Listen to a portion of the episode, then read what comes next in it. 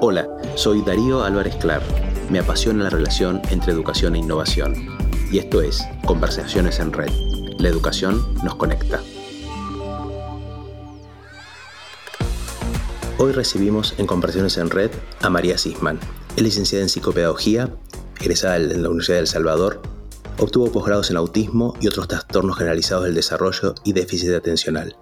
Es profesional clínica privada, pero además ha fundado la Asociación Libres de Bullying. Es un equipo que ha ido creciendo a lo largo de los años y que tiene las áreas de asesoramiento institucional, capacitación docente, talleres de prevención, orientación a padres y atención a niños y adolescentes.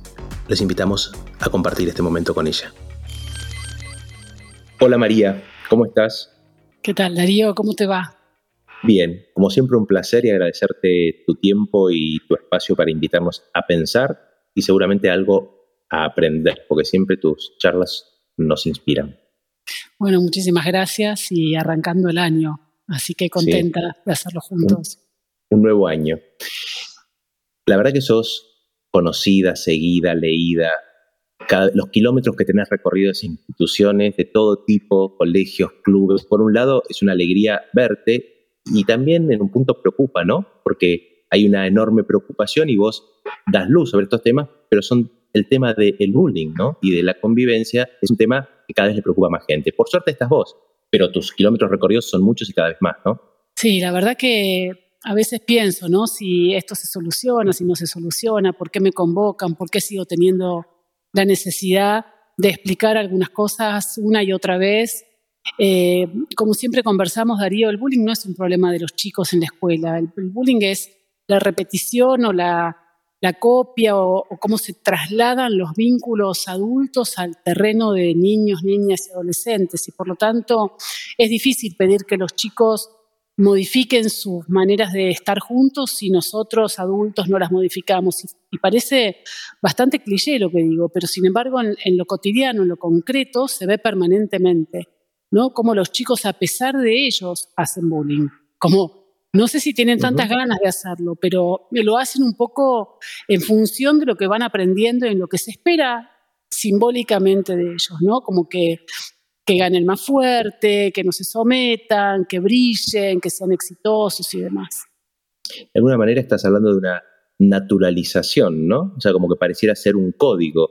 Y yo cada vez que te escucho o te leo de hace tanto tiempo, llego a la misma conclusión, que es, los seres humanos somos sentimos, pensamos diferente per se. Y esa diferencia nos complementan, la gran posibilidad es que nos complementen, pero también nos enfrentan, nos ponen por momentos en, en posiciones distintas.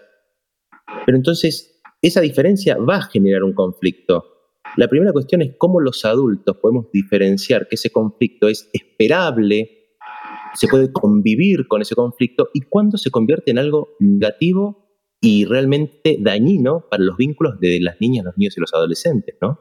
Una de las cuestiones yo creo que es eh, cuando las diferencias empiezan a jerarquizar, ¿no? A ver, diferencias, y obviamente todos somos diferentes, eso es fácil de decirlo, pero no debería hacerse una especie de jerarquía y de desequilibrio de poder fundado en esas diferencias. No es que uno por ser o estar o desear de una determinada manera tiene por qué caer en determinado escalón u otro escalón a nivel social grupal. Entonces, los conflictos, claro que son inherentes. ¿Cómo no va a haber conflictos? No siempre, ni, siquiera podemos estar libres de conflictos con uno mismo, ¿no? Digamos, tenemos deseos contrapuestos con nosotros, a veces priorizamos algún aspecto, otras otro, entramos permanentemente en conflicto con las personas que más queremos.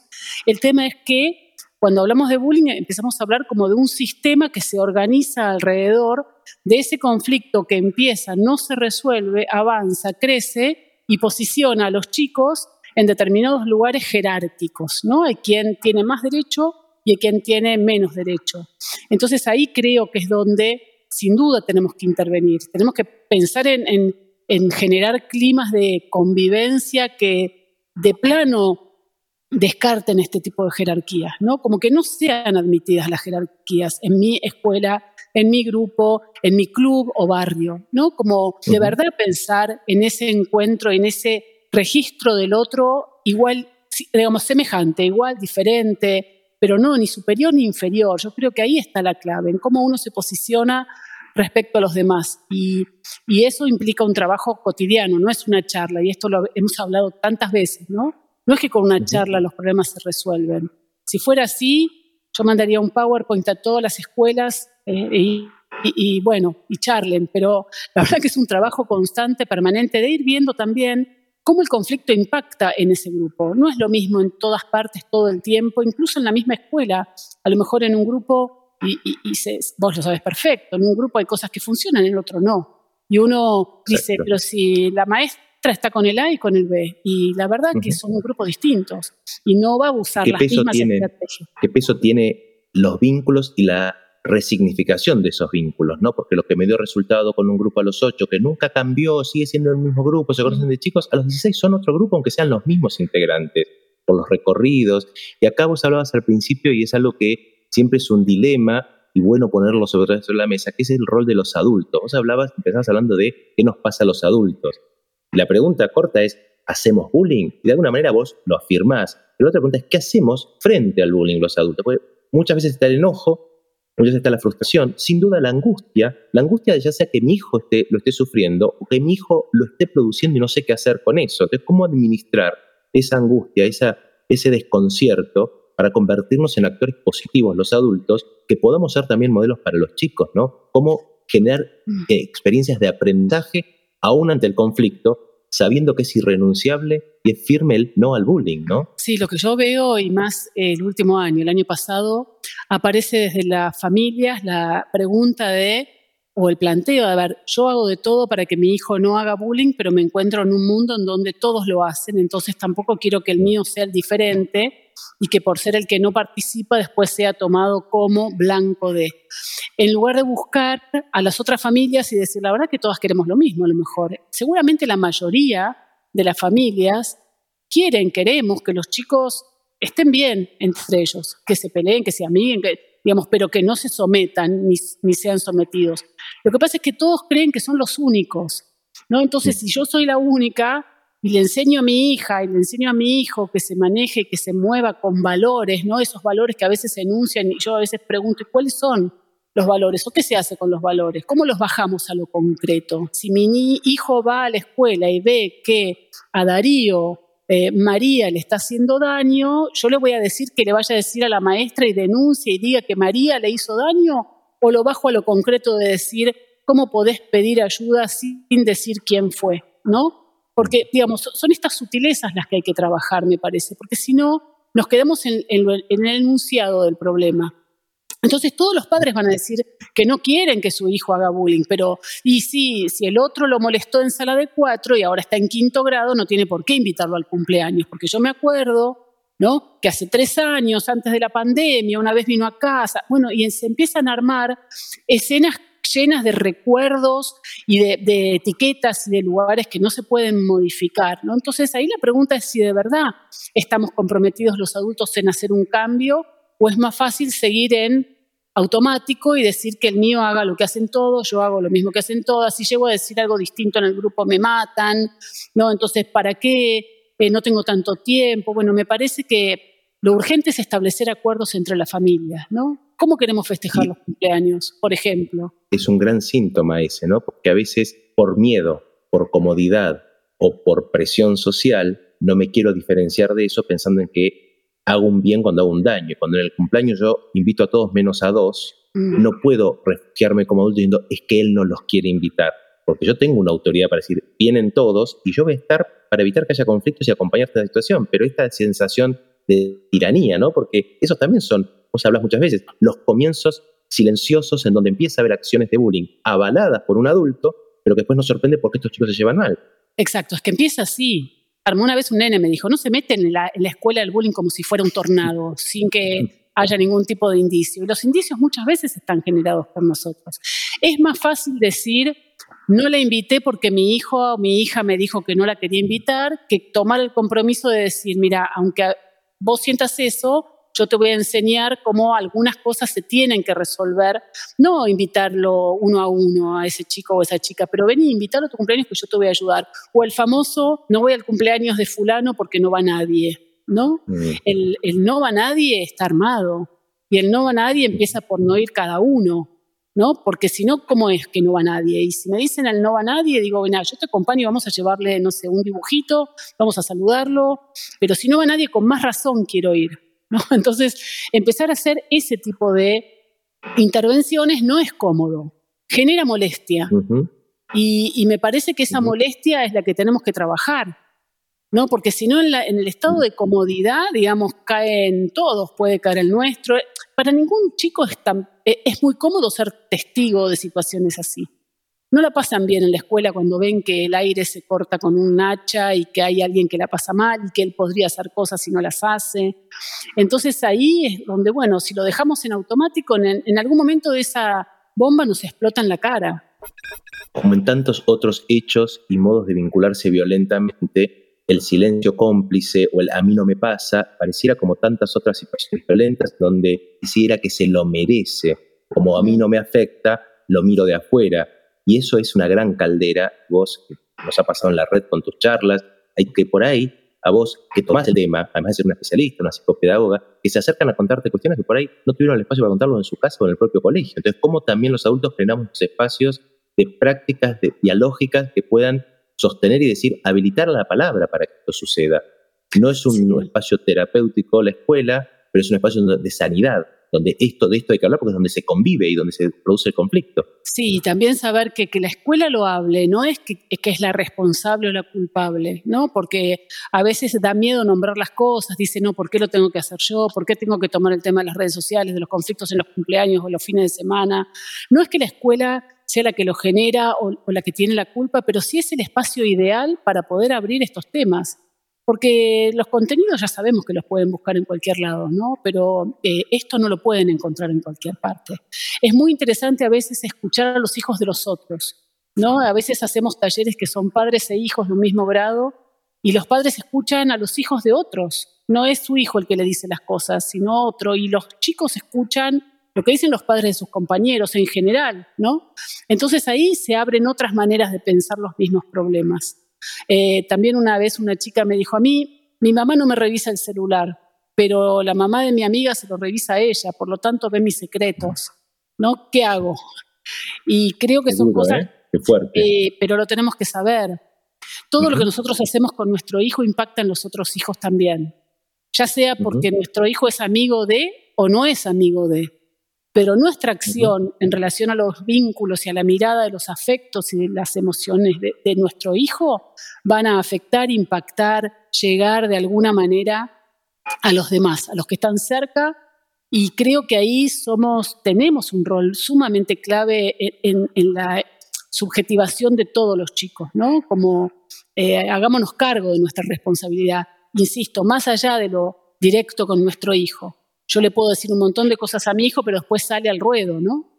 Es tan claro, María, lo que decís, y además uno lo ve cotidianamente, y me encuentro eh, recordando charlas con familias en grupos pequeños ante conflictos que distintos miembros de los equipos directivos o de orientación participan, y en algunas he participado yo, y cuando uno les, les pone sobre la mesa temas que los chicos traen como conflicto que dicen los padres, hay papás que dicen, ¿y ustedes cómo saben lo que decimos en los chats? Y mi respuesta es, porque lo dicen sus hijos.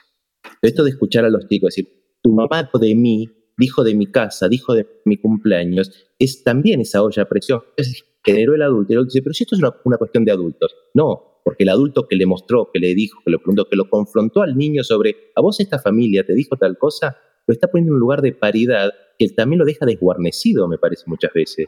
Sí, coincido, coincido. Hay que, hay que, tener muchísimo cuidado con a qué mundos los invitamos a los chicos a entrar y cuáles tenemos que cerrar, ¿no? Me parece que hay espacios que no son eh, para compartir y que con la historia de los chats y de los teléfonos y demás, todo ese territorio y esas puertas están más porosas, entonces tenemos que estar más alertas todavía.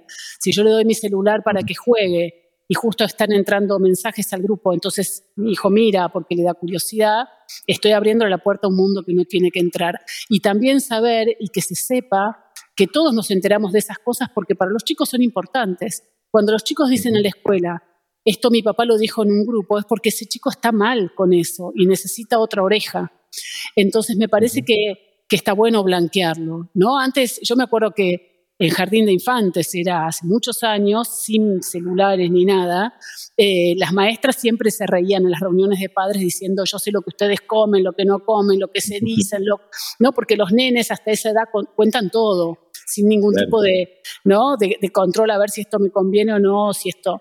Y ahora pasa lo mismo con las redes sociales. Entonces, ya, no, ya no se termina esto en sala de cuatro todos estamos sabiendo todo permanentemente de lo que hacen los otros y si no lo sabemos, lo podemos inventar y suponer, inferir, ¿no? atar cabos, que quién sabe quién los ató, pero bueno, eso, eso genera nuevas conflictividades, me parece, entre los chicos, con los padres, con las escuelas. Naturalizar lo que vos acabas de describir, el uso de la red, que todo se pueda compartir, que todo pueda circular, que no hay riesgos, genera otro grave problema, que es dónde están los chicos cuando están en las redes, con quiénes están hablando, los desafíos, todo lo que ha existido de lo cual has hablado a lo largo de los años y que cada uno o dos años cambia aparece algo nuevo, es si yo no tengo temor ni tengo resguardo de lo que está pasando, naturalizo que está hablando con los amigos y atrás no está el amigo, ¿no? Puede haber una persona que está desequilibrada. Entonces, como para mí es un código natural que circule por ahí, no me lo cuestiono y lo naturalizo tanto, lo estoy exponiendo a un balcón sin restas, ¿no? Los chicos viven en un balcón sin rejas en las redes, en las redes y la web en general, no, no solamente las redes. Eh, cuando están viendo contenidos que no entienden, están al borde de un precipicio, se angustian, no saben qué decir, no saben si eso está bueno o no está bueno, saben que no lo pueden contar porque les van a sacar el teléfono, pero sin embargo lo ven y están ahí en una especie de, como, como que se les dice que se tienen que bancar todo ese tipo de cosas porque tarde o temprano las van a ver, pero no se filtra que hay ciertas edades donde no está bueno que se vean. Y aparecen desafíos como aparecen también propuestas de ingreso a ciertos lugares, porque si ingresan a ciertos lugares van a ser validados por sus pares. Entonces ahí se empieza a generar eh, una distancia, creo yo, entre lo que de verdad hacen los chicos y lo que creemos que hacen los chicos. ¿No? Uno puede decir que cree que su hijo está haciendo videos de TikTok de bailes, un riesgo en sí mismo. ¿No? Lo que tiene riesgo es que ese video de TikTok lo, tome otra persona y con eso lucre o la invite o le diga que como baila bien la puede invitar a ser modelo en tal lugar. Entonces, para eso es una puerta de ingreso. Que obvio no creo que se pueda dejar de utilizar. mis charlas o lo que yo le digo a la familia es que no se trata de prohibir, ni mucho menos estar preocupadísimos permanentemente por ver a cada lugar que entra el chico, porque obviamente uno tiene más de un hijo aún teniendo uno solo. Es imposible revisar todo lo que hace. Además, no es bueno para el chico, pero sí hay que construir una conciencia y una noción de qué cosas son buenas para uno, ¿no? Que los mismos chicos puedan decir, esto si me pone nervioso, no está bueno. Le tengo que decir a alguien, si esto me está poniendo muy ansioso, algo pasa, digamos, de qué manera hacemos que los chicos puedan confiar con autonomía, con toma de decisiones, saber, eh, aunque lo hagan todos, yo no lo quiero hacer y poder pararse fuerte frente a eso. Y me refiero a comerse tres frascos de mayonesa o eh, saltar de una piedra a la otra piedra o eh, filmar a mi hermana cuando está durmiendo, digamos. Lo que fuera, si a mí no me convence, tengo que poder decidir no hacerlo. Pero para eso los padres tienen que estar convencidos. Si no es es agotador para quien le dice a los padres un poco esto, para el chico y para ellos mismos. María, sos una referente, uno te puede leer, te puede seguir. En nuestra red vos tenés mucha presencia y en colegios, clubes, como dije al principio, pero a veces hoy no hay paciencia, no, no se puede leer. Yo a veces digo, desde hace más de una década vos empezaste a publicar tips. Y esos tips ya son desafíos. Cuando vos hablabas de cómo usar el WhatsApp hace 10 años, eran, era el decálogo Hoy lo hablas con respecto a un montón de cuestiones. Yo digo que si un papá se lo pone como fondo de pantalla, lo lee, en nuestras escuelas lo publicamos, ese es un gran disparador de debates o de reflexión.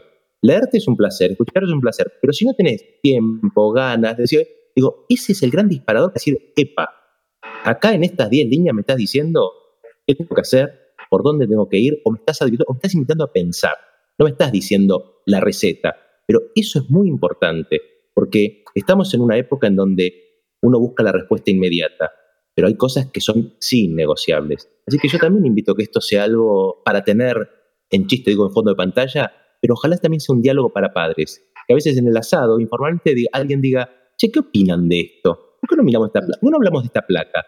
No va a ser una discusión filosófica, pero es una discusión profunda que es ¿Cómo cuidamos a nuestros chicos? Sí, coincido que cada vez hay que ser más breve, más conciso y saber que aún así a veces no se termina de entender el mensaje. ¿sí? Eh, si bien hay tips y los van a encontrar y hay placas y hay flyers que son para eso, para que las familias puedan pensar, las escuelas puedan discutir, puedan no estar de acuerdo y argumentar, yo creo que hay veces que en esta época hace falta ordenar un poco el debate también, ¿no? Y decir, bueno, la idea es el cuidado, la idea es la ternura, la idea es que nadie merece ser maltratado y la idea también es que cada uno de nosotros podemos hacer cosas para que los chicos la pasen mejor y se vinculen mejor, aún con los sufrimientos que en la vida existen, las cosas que permanentemente insisto es, todos vamos a sufrir, nuestros hijos sufren y van a seguir sufriendo, pero hay sufrimientos que se pueden evitar, que son los que se hacen a propósito, ¿no?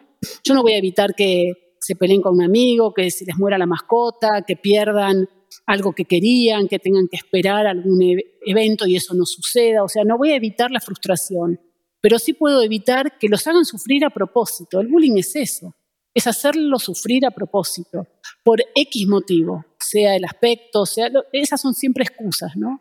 Pero yo tengo que educar y tengo que enseñar y tengo que ser de esa manera. Yo no puedo hacerle daño a alguien porque estoy aburrida, porque no sé qué hacer. Y eso en los, en los, flyers tratamos de dejarlo muy en claro siempre, porque si no empieza a, modificarse el debate, ¿no? Y entonces se piensa que quien es victimizado se tiene que fortalecer, que tiene que bancarse. Sí, eso es un camino que se puede hacer, pero principalmente yo tengo que hacer que nadie se ría si alguien sufre, no importa si tiene razón o no. Pero si vos te reís cuando alguien llora y fíjate qué te está pasando. Entonces esos son los disparadores que nosotros tratamos de que lleguen, muchas veces llegan masivamente y la gente se los apropia y otras veces no, hay más resistencia. Y está bueno también trabajar sobre esas resistencias, porque en general tienen que ver con esa comodidad de la que hablábamos hace un ratito. Y es más, más fácil decir que este flyer no sirve para nada y que es un delirio de, de, una fundación, ¿no? Pero en realidad nos toca, nos toca cuando nosotros decimos, este, y bueno, invita a casa a los más tranquilitos, ¿no? Siguiendo con tus comentarios de recién, María, es una época con muchos síntomas. Hay muchos, muchas personas en tratamiento, medicadas, mucho nivel de violencia, de irascibilidad, de consumos. Hay mucha ansiedad, pero hay mucho conflicto. Podemos encontrar miles de causas. Vos mencionaste hace un rato el post-pandemia, esto se vio exacerbado y creo que todos coincidimos. El pronóstico no es muy claro. La pregunta sería, hablaste mucho de las familias, a un niño, a un joven, a una niña, ¿qué le tendríamos que decir para alertar que aún en un contexto tan de tanta vulneración a veces, aquello que tengo que encontrar como elemento para decir no, hasta acá, cómo pedir ayuda, cuáles son los alertas para los más chicos? Sí, creo que lo que a mí más me preocupa o lo que veo como mayor síntoma es la gran dificultad de conversar, ¿no? de hablar todo tiene que ser inmediato, rápido, corto, mostrado en imágenes más que narrado. Entonces, creo que un gran desafío es poder generar esos, esos espacios donde se pueda enseñar a conversar, escuchar, despojarse de todo tipo de distracción como para concentrarse realmente en eso que está sucediendo y como signos yo creo que cualquier cambio de hábitos en los chicos tenemos que preguntarnos qué pasa, ¿no? Algo, cambios en el sueño, en el juego, en la dedicación a la escuela, en la mirada, en la alimentación, son todas cosas que nos tienen que generar algún tipo de, escucha particular. Eh, si uno está atento, los chicos muestran mucho más de lo que dicen también, ¿no? Entonces, poder escuchar eso y ver de qué manera con ese chico en ese momento podemos generar un poco más de, palabra. Con los adolescentes sabemos que es muy difícil, entonces buscar tercerizar de alguna manera, ¿no? Y buscar algún disparador externo que nos permita hablar de los otros y en función de los otros, que pueden ser una serie, un cantante, un, un streamer o lo que fuera, poder llevarlo a qué pasa con él con ella y poder también tener nuestra propia red. Creo que los adultos también necesitamos mm, otra mirada que nos confronte con eso que vemos todos los días, ¿no? Y por ahí uno está acostumbrado y cierta, de, alguna manera naturaliza ciertas cosas y de golpe viene una amiga, un amigo y me dice, mira que yo no lo veo bien y no ofendernos por ese tipo de cosas, ¿no? Cuando vos decías recién todo lo que hace síntoma y todo lo que vemos, también veo que hay una gran dificultad de, de los padres de entender que cuando alguien les dice algo lo dice con todo el amor del mundo para tratar de ayudar en general. ¿no? Siempre saltamos como a la defensiva, como para decir esto no está pasando, en lugar de escuchar esa mirada que puede tener otro de, lo que yo no estoy viendo. Entonces me parece que, que, pasa por ahí. La época está muy marcada por cierta velocidad que creo que nos hace perder un montón de vista ciertas cuestiones afectivas con nosotros y con nuestros hijos. Es clarísimo y cada vez que te escucho reafirmo este, este doble tiempo que vos marcas siempre. Hablas de lo inmediato, hablas de la urgencia de detectar, de los síntomas, pero también hablas de la prevención, del largo plazo, del aprender, de cambiar hábitos y cambiar rutinas. Y acá, cuando hablamos de largo plazo, y es lo que nos une, lo que nos interesa, y a mi modo de ver lo que transforma las sociedades es la educación. Por eso, como nos reíamos hace un rato de las preguntas fáciles y rápidas de contestar, ¿cuál es ese valor trascendente que tiene la educación en todos los aspectos para la convivencia, para el aprendizaje, para construir sociedades mejores. ¿Qué crees vos? Sí, la verdad que es eh, complejísima como pregunta, pero nada. Yo creo que la educación abre puertas y abre, pero no puertas en el famoso, no, eh, tampoco en el cliché, sino que como tantos dicen, tuercetinos, ¿no? Entonces uno le puede ofrecer otra cosa, es otra oportunidad, es otra mirada, es otra invitación. Y es una invitación que a mí me gustaría que sea siempre dando la bienvenida, dando lugar a, las dudas frente a ese mundo que se abre, que cada año se renueva, no es solamente al ingresar a una escuela, ¿no? Yo creo que, que ese nuevo mundo se abre todos los años, todas las semanas, y que el poder ser registrado en esa invitación es lo que le va a dar trascendencia o no a ese encuentro. El no sentir que uno va a un lugar donde nadie lo ve, nadie lo registra. Creo, creo que eso es lo que marca la escuela. Y lo que en pandemia se vio de alguna manera complicado, ¿no? Porque una cosa es un zoom en donde uno mira un poco las caritas por arriba y otra cosa es encontrarse y oler al chico, ¿no? Olerlo en el sentido emocional, ver qué le puede estar pasando. Y me parece que, eso es lo que queda, eso es lo trascendente. yo no me acuerdo de, de ningún método de enseñanza que haya tenido en la escuela, no sé cómo aprendí a leer, cómo aprendí a multiplicar, pero sí me acuerdo de las maestras que me quisieron. La verdad que eso no se olvida. Y las maestras que yo no quise tampoco me olvido. ¿no? Me parece que es eso lo más trascendente. Y hay que concentrarse ahí, creo, ¿no? porque realmente le estamos enseñando y abriendo la puerta a los vínculos con nuestra manera de vincularnos con los chicos. Es maravilloso. Repito una frase que usamos todos alguna vez, ¿no? Dejar huellas y no dejar, no, dejar marcas, ¿no? Dejar huellas en, en la vida de los otros. Y esto es creo que lo que vos hacés tus años de carrera, tus años de profesión, años y kilómetros recorridos, como decíamos al principio, no solo te hacen una experta y una profesional, sino que nos enriquecen a todos, porque ese procesamiento de información, ese tip a veces, pero además esa invitación, esa provocación a pensar y hacer las cosas distintas a niños, a niñas, a jóvenes, a profesionales de educación, a quien, adultos que crían, a todos no, nos cambia. Yo creo que hoy a lo mejor nos escuchó alguien caminando, manejando, eh, pero eso apenas un disparador. Si sirvió para eso, para replantearme algo, es buenísimo. Eh, que, te, que te sigan escuchando, que cuando vengas te vengan a ver en persona, porque no es lo mismo, pero que al mismo tiempo nos sigamos cuestionando cómo hacer sociedades cada vez mejores, más justas, pero también más amigables y más amorosas, ¿no?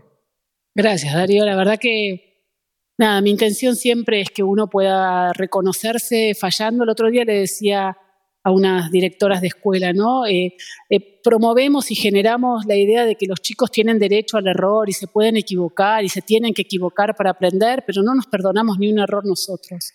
Tratamos de estar siempre, ¿no? Dando justo en la tecla y la verdad que, que errores eh, hay todo el tiempo y que de ese error algo tenemos que sacar. Así que yo te agradezco eso, sí, reconozco que tengo muchísima experiencia y que mucha experiencia en lo, en lo práctico, ¿no? Yo no doy charlas académicas ni escribo ensayos, pero sí recojo un poco mi mirada y lo que me plantean en todos los espacios, no solo escuelas, cada vez por suerte se me abren más espacios comunitarios y creo que lo que los chicos nos están pidiendo es eso, ¿no? que les demos respuestas abiertas, no la respuesta autoritaria que impone y que dice yo tengo razón, sino respuestas que vamos construyendo juntos.